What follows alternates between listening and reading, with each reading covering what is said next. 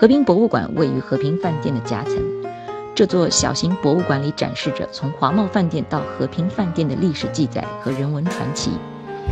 馆内的陈品呢，都陈列着饭店各个时期的器皿、瓷器、水晶、摆件和古董，酒店内使用的各种物品、装饰艺术派风格的家具等。其中有一个展柜展示着华茂时期使用的餐具、门锡、烟缸等。CH 是华茂饭店时期的标识，在展柜里你可以清晰地看到这个标识在餐具上。还有一些餐盘，则是和平饭店对面那栋红白相间的建筑，它建于1906年，初建的名字为汇中饭店，1965年时更名为和平饭店南楼。以南京路为界限，它是南京路的南面，所以称为南楼。2007年修缮后，自2010年起，南楼租给了 Swatch，现在的名字。名字呢，则是苏沃区和平饭店艺术中心，里面只有七间客房可以对外出租。如果需要入住和平饭店的话，还是以和平饭店北楼为主。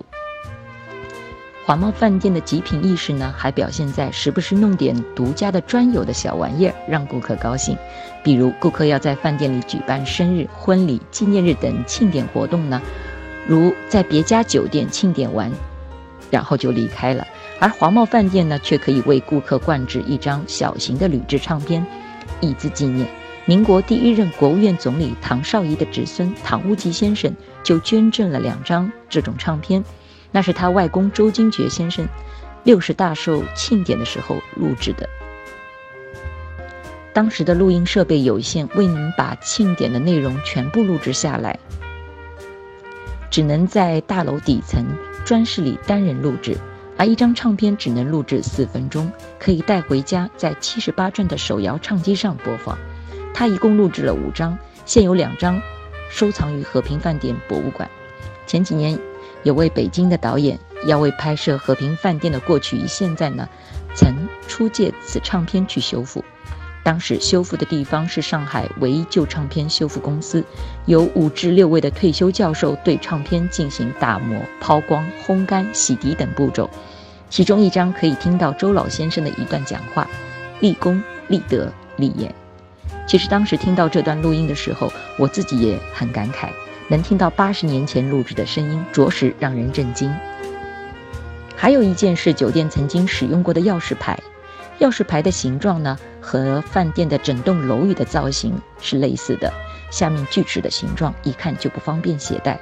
当时就起到这样一个作用：如果住店客人外出观光，可以时刻提醒客人把钥匙放到前台，一方面防止遗失，另一方面可以提醒我们的工作人员，可以对客人的房间进行一个清扫。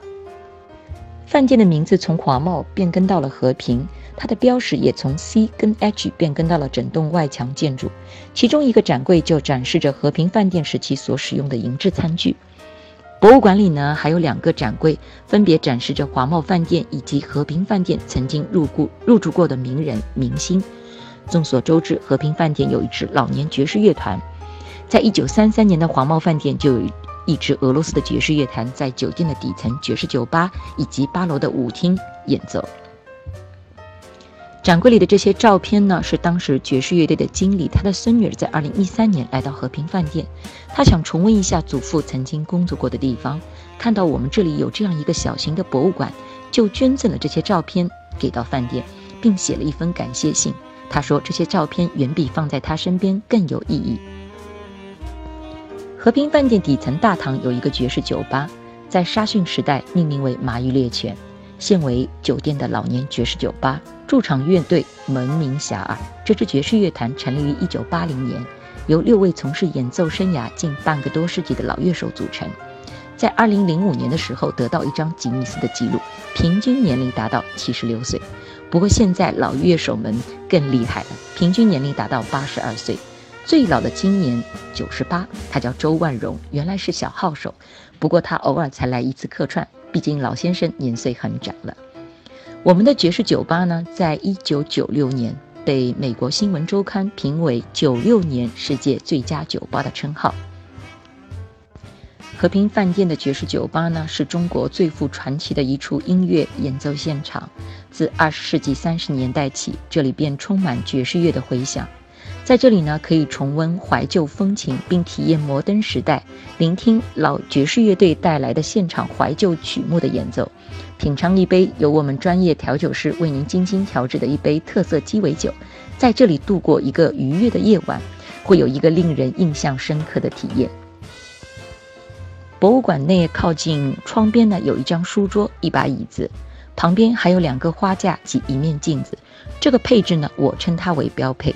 这些家具是华茂饭店时期在客房里所使用的原汁原味的古董。除了这套标配呢，博物馆里还有五张八角形的桌子，顶上四方形的吊灯及五盏立灯都是二九年一直使用至今。其中一盏在博物馆的中央，它是饭店初建时东大门墙外的两盏灯的其中一盏。另一盏不知去向，据说这盏灯还是工程部的老师傅从仓库里寻找出来的，保存的完好无缺。很多人呢会问我，哎，和平博物馆有哪件算得上是镇店之宝？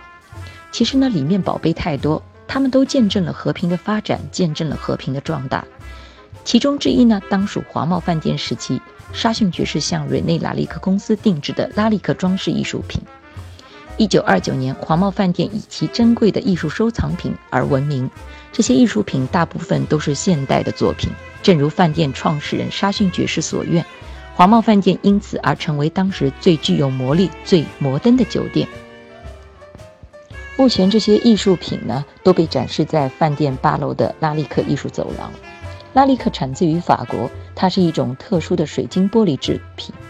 烧制的过程中融入了锑、砷、钴等金属元素，其成品有透明、有磨砂，有的则是两者完美的结合。